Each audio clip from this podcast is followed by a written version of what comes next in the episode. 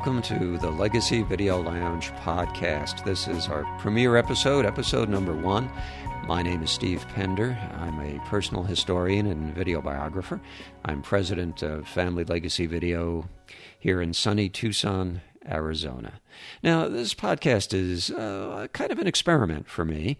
I figure uh, doing maybe uh, six to ten episodes, and then kind of gauging, I guess, from your feedback, hopefully, uh, the uh, the value of it and um, and whether or not uh, it's worthwhile continuing, and then we'll we'll take it from there. This podcast is dedicated to the proposition that everyone, and that means you, has a life story worth preserving, celebrating, and sharing. Both, of course, to enjoy with your family now, but also to leave as a legacy uh, to the younger generation and generations yet to come. And that video is a fantastic way to leave a, a living legacy of life stories and values. Uh, during the course of this podcast series, I'll be talking about the art and science of video biographies, uh, exactly what a video biography or legacy video is, and uh, the benefits that they bring to both the storytellers, of course, the folks who are on camera telling their stories, relating their values and reminiscences, as well as their families. And uh, now I know that in terms of creating a, a, legacy video, there are a lot of folks out there who don't necessarily have the expertise to do that. Well, I'll be touching on some of the things that you need to know when looking for and working with a, a professional video biographer like myself. On the other side of the coin, of course, there are plenty of uh, do it yourselfers out there. And during the course of the podcast, uh, I'll be giving hints for you do it yourselfers uh, as well. So, essentially, all aspects of the topic of legacy video, personal history, video biographies, uh, you know, we'll be touching on those. But I also want to let you know that I do have a website. It's uh, familylegacyvideo.com. And if you look under the, um, uh, the custom production header, uh, you'll see uh, a sample clips page. And I've got excerpts from uh, a wide variety of uh, video biographies that I've produced for clients over the years. So you can go and look at some of those. You'll see both the quality of what I produce, but also you'll get a better sense of what video biographies are all about if, if you uh, aren't quite sure. And uh, I'll be looking uh, for your comments and questions to help spur discussion in future episodes. And you can email me at steve at familylegacyvideo.com. So, first, I think what I'd like to do is tell you a little bit about myself and, and how I discovered my own personal passion for personal history on video, and then founded Family Legacy Video Incorporated. And I'll start that little discussion right after a quick break. Flak bursting all around his B 17, door gunners blazing away at enemy fighters, flashes from below as his bombs hit their targets. Now, Dad's grandkids will hear his World War II stories firsthand thanks to Family Legacy Video. Now you can share your life stories in a custom legacy video your family will cherish. To learn more, visit FamilyLegacyVideo.com or call 520-743-4090. That's 520-743-4090. FamilyLegacyVideo.com. Okay, so who am I? Where did I come from? How did I get on this path uh, that uh, of personal history and video biography? Well, I uh, grew up in, in New Jersey, uh, always within the uh, the New York metro area. Went to uh, Seton Hall University, uh, was a communications major, and was very active in the campus radio station WSOU FM. Uh, did a lot of writing and editing and producing and on air work there. And during my last two years uh, at WSOU, I, I got a uh, paid internship at WOR AM, uh, professional station in New York City. So I, I got to see the uh, the the, uh, the, the, the big time radio picture, which was interesting.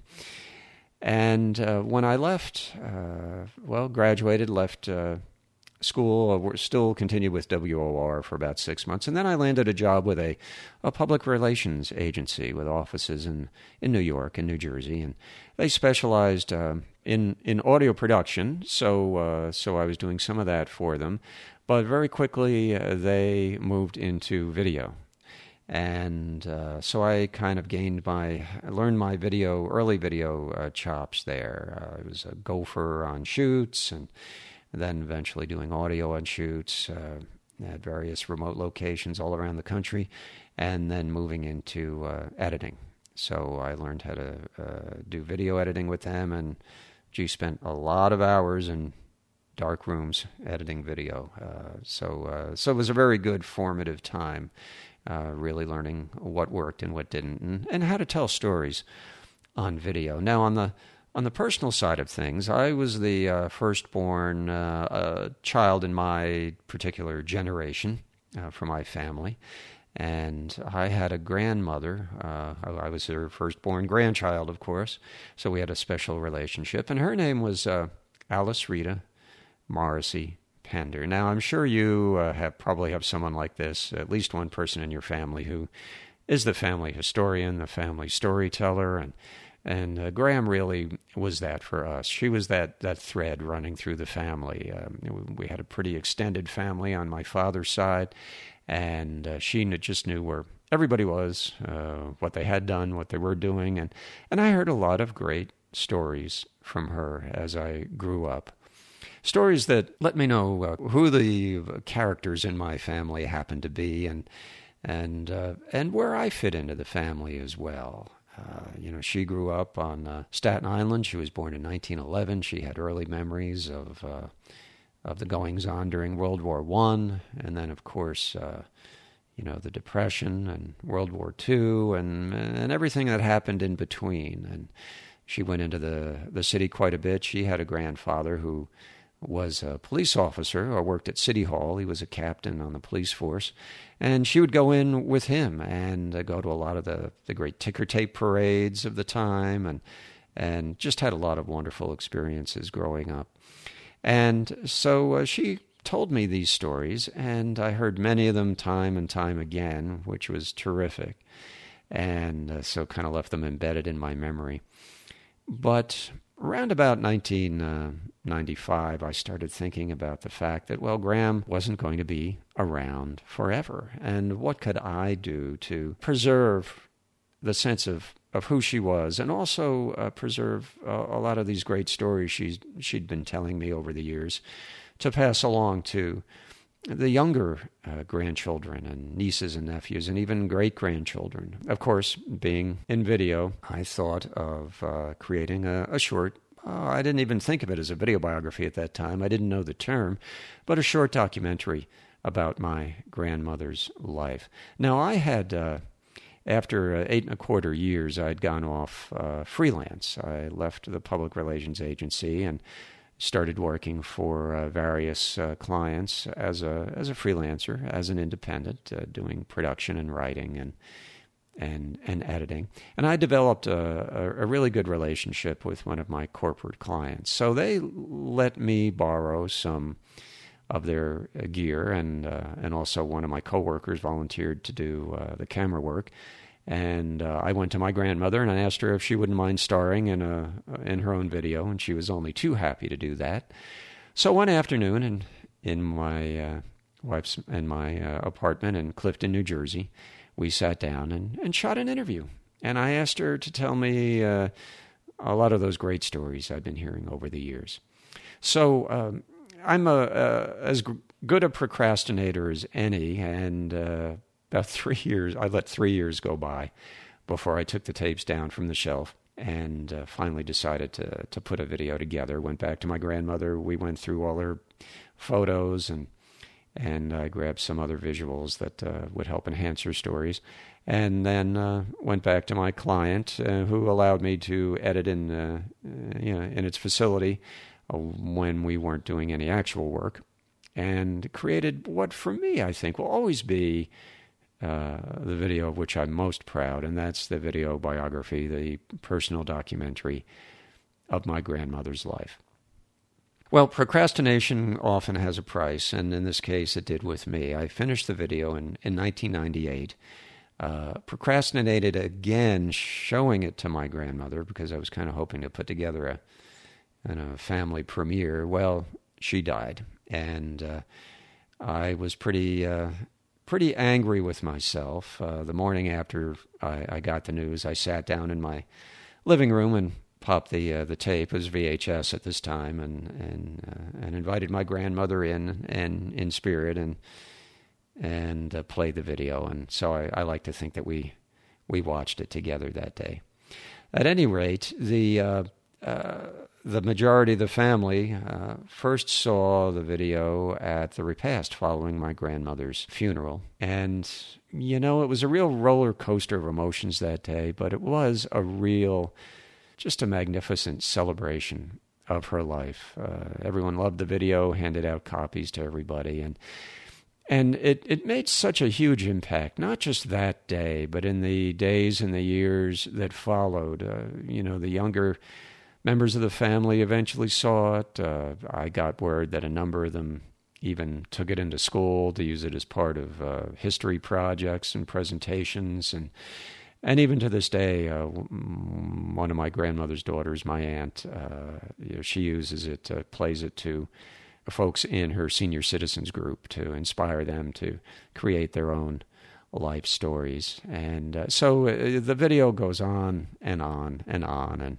Grandma and her stories continue to live. And and so it was really uh, after I saw the reaction of uh, my family uh, to the video, it, it got me thinking about whether or not mm, this might be something, some service I could offer to the public and to families who had little or no video expertise. And at the time, the economics, I think, really weren't on my side. We were still doing tape to tape editing in those days. Uh, the cost to actually rent facilities, let alone even think about building one, were, were pretty astronomical. So I didn't really think I could bring uh, the service uh, to families in an economical way at that point. Now, fast forward, my, my wife and I had decided to move to uh, Tucson, Arizona, just to escape the, the East Coast winters. And it was shortly after we moved here that 9 11 occurred. And thinking of all those lives and stories lost got me to, uh, to start noodling again whether or not a video biography business might be viable. And by this time, desktop editing, nonlinear editing was coming into play. Um, the costs of video production was coming down.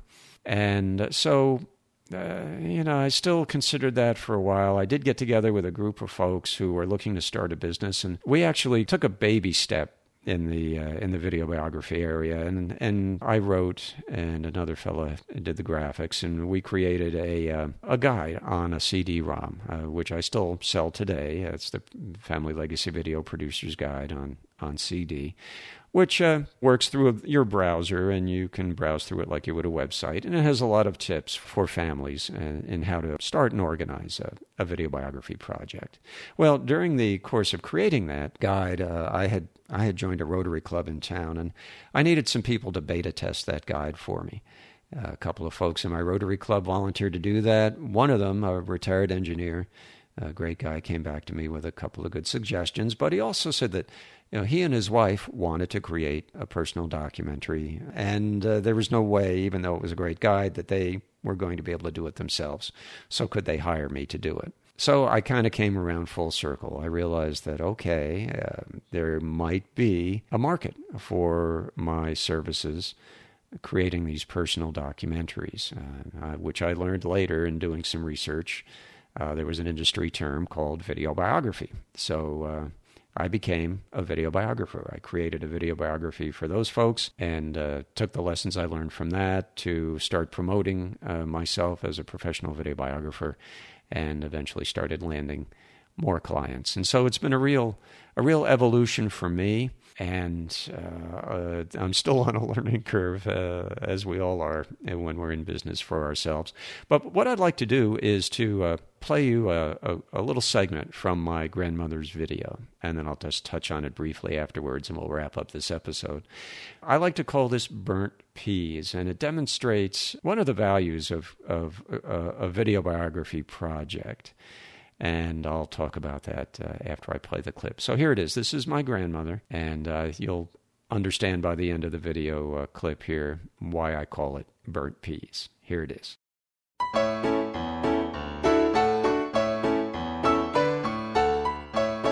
Grandma Deering is very much like my sister Rosemary, if you know Rosemary. A, a wonderful woman, could do anything wonderful sewer, and all. She loved fires. She'd make a fire out in the back and uh, in a can or a grate or something. And she was great for taking my grandfather's steaks and putting them in the grill and bringing them down and putting them in the furnace. She almost set the house on fire many a time.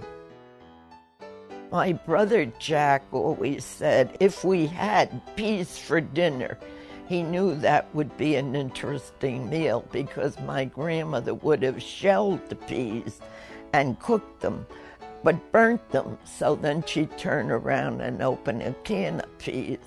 And when my grandfather complained they didn't take like fresh peas, she'd show him the pods and say, Well, there's the pods from the fresh peas. She was a pip. so, wasn't that fun? Oh, my lord. Uh, so, the things that went on, and my poor, uh, I guess, great great grandfather. Uh, I don't know if the man ever had fresh peas, but um, imagine seeing I had photos showing my great great grandparents and uh, all during, uh, and my grandmother, of course, on, on camera relating that story. So we had visuals accompanying it, and it really made for a nice little segment. And it's and it's really it was really just a little piece of family lore that that really. Uh, at least for me, helped turn my great great grandmother, who and great great grandfather, who I, I have photos of, but I only know through those flat black and white photos. It, it kind of turned them into real flesh and blood people, you know, hearing about uh, about those silly quirks and, and goings on uh, years ago. And it demonstrates, I think, one of the really great benefits that can come with a video biography project, and that's discovering little known or brand new stories uh, about events in your family that you never knew occurred. And I knew nothing about my great great grandmother Deering and her attraction to fire until I got started on this project. And I had taken my my grandmother to. Uh, visit with uh, her sister, my aunt, one day, and they were sitting in the living room talking. And at one point, my aunt Eileen said, "Oh, uh, Grandma Deering, wasn't she the one who started the fires?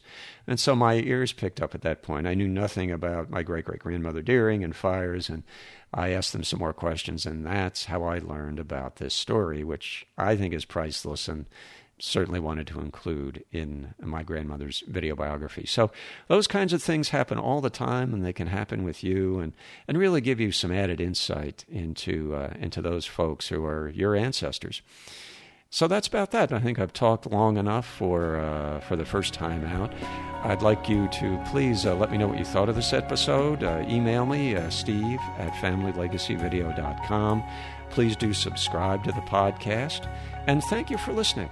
And by the way, just a reminder that everyone has a story. And isn't it time you told yours?